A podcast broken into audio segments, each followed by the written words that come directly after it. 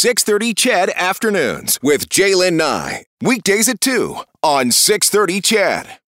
So, we have been talking about the opioid crisis in this province for years now, and you know what? It's just it's just not getting better.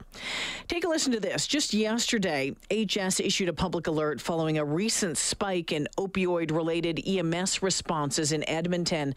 From November 29th to December 5th, there were 140 EMS responses to opioid-related calls over the last month.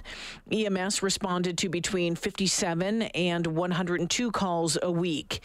We know that deaths continue to mount from opioid overdoses.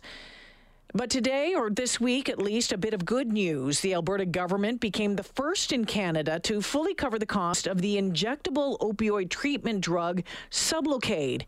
How does it work? Why is it important in this battle? Let's find out with Dr. Monty Ghosh, who is the president of the Alberta Medical Association's Addiction Medicine section and so much more. You're front line with this, Dr. Ghosh. Thanks for joining me this afternoon.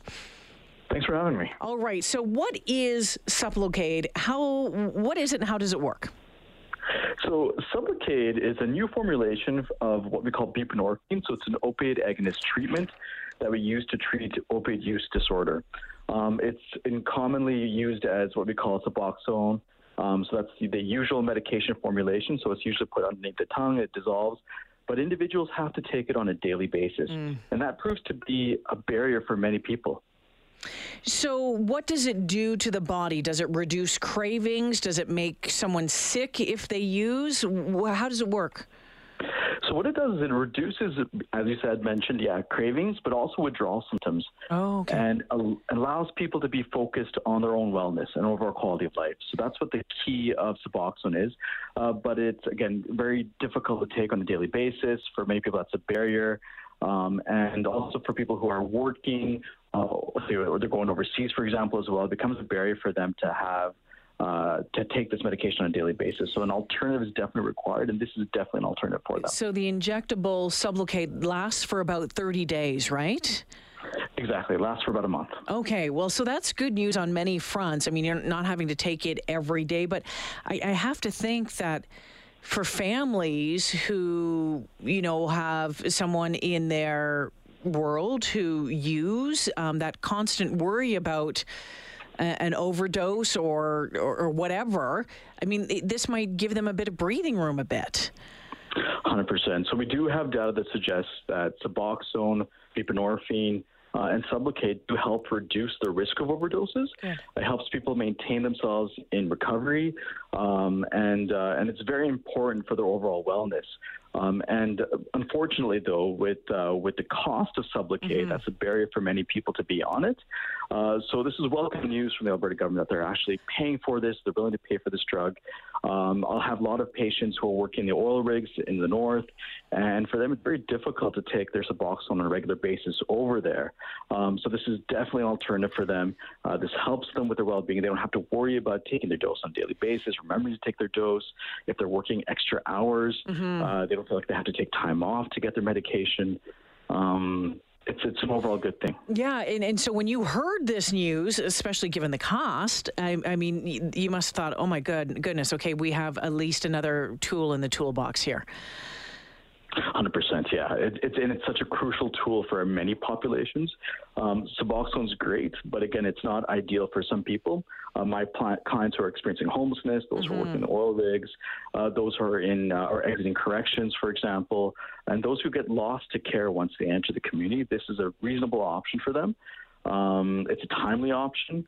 Uh, and because of the ramping deaths that are occurring in the opioid crisis, we need as many options as possible to help deal with patients who have opioid use disorder. So, doctor, one of the things that uh, I understand about this, uh, to, uh, for someone to use this, uh, they have to be di- diagnosed with opioid dependency first. How much of a challenge is that uh, in, in different communities? You know, it's getting better and better in okay. our province. So okay. this is definitely a challenge for some communities, but with the virtual opiate agonist treatment program, mm-hmm. or I should say the virtual ODP program, um, there's more access than ever before. Anybody can just call a number um, that the Alberta government has provided on their website, and they can get access to a doctor who can help prescribe them this medication uh, and the service runs from 9 to 9 uh, every day, seven days a week. Um, so there's definitely options that are out there. They can even go to the emergency department to get access to this medication. Almost all emergency departments in the province are, are uh, have doctors who are educated on mm. prescribing this medication. Um, so it's uh, the you know the government and AHS is really trying to make this as barrier free as possible. And and and you being diagnosed with it, I, I am thinking that opens up the conversation about maybe ongoing treatment or you know other things, you know, health issues, getting possibly you know your work life balance if that's what it is, or housing if it's needed. That opens up um, other treatment um, or other tools in the treatment protocol. 100%. And that's the key, as you, as you just mentioned right there. We call it uh, recovery capital. It's all about providing overall wellness for the individual, yeah. and that wellness doesn't necessarily mean abstinence. Uh, what that wellness means is it means access to issues that affect their quality of life. So that can, can include mental health, housing, income support, uh, reestablishing relationships with families, uh, reducing stress at work, mm. uh, and all of this leads to uh, to better recovery. And again, recovery is very individualized. Yeah. Um, yeah, it doesn't mean abstinence. I think that's a common misconception.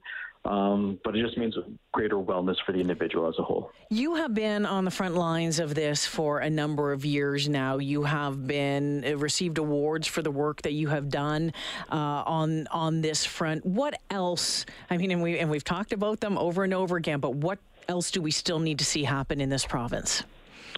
You know, I, I, think what we need to see is a, is, is a good balance between harm reduction supports as well as recovery oriented supports. It's not one or the other, it's a full comprehensive mm-hmm. endeavor. Um, and it goes beyond just harm reduction and recovery, it includes things such as decriminalization. Uh, we definitely need to push for that as well and further education on substance use disorder and further prevention of substance use disorder. And, and that includes access to housing, better supports for mental health. Um, it's a comprehensive approach that's difficult to do uh, given the limited resources. And, and, and this is nationwide. We're all having difficulty mm-hmm. dealing with this pandemic, sorry, this epidemic, as well as the pandemic. and and um, and uh, again, we, it's a multi-pronged approach, and we have to have as many tools at the table to deal with this as possible. But that's difficult to do. It's difficult to coordinate, uh, and that's the push we should be having. So more access to IA programs, uh, you know, having more supervised consumption services, using the virtual supervised consumption services that exist, such as yeah. DORS, Brave, and NORS. Uh, all of these are tools that have to happen in conjunction with access to treatment, uh, access to recovery-oriented services such as uh, treatment beds and addiction treatment ser- uh, addiction treatment facilities. Um, yeah, There's a lot there, not there? Yeah, yeah, lots, lots. Yeah, exactly. You know, just one thing before we go, I, I have appreciated during our conversation um, the words that you use when you're talking about this. For example, for example, substance use disorder. How important is it in in reducing the stigma uh, around drug use to use terminology that is maybe not as accusatory?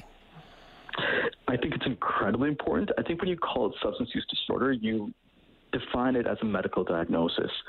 And I think that's the barrier that many people have when they try to understand mm-hmm. uh, opiate use disorder. So they think it's a moral failing, it's a behavioral choice. Mm-hmm.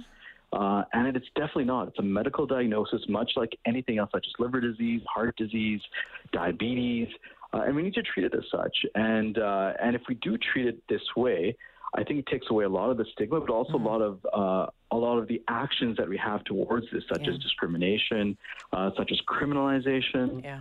Um, all of these things need to be removed, and we need to really treat people who have substance use disorders with the respect as we would give to anybody else who has a medical yeah. diagnosis. Still a long way to go on that front because there's still a lot, a lot of people out there who believe it's all a choice. Mm-hmm. Mm-hmm.